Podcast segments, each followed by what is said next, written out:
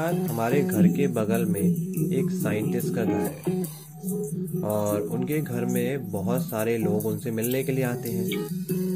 अब वो लोग उनके घर पहुँच तो जाते हैं, पर प्रॉब्लम बस ये है कि उस साइंटिस्ट के घर में कोई भी बैल नहीं है।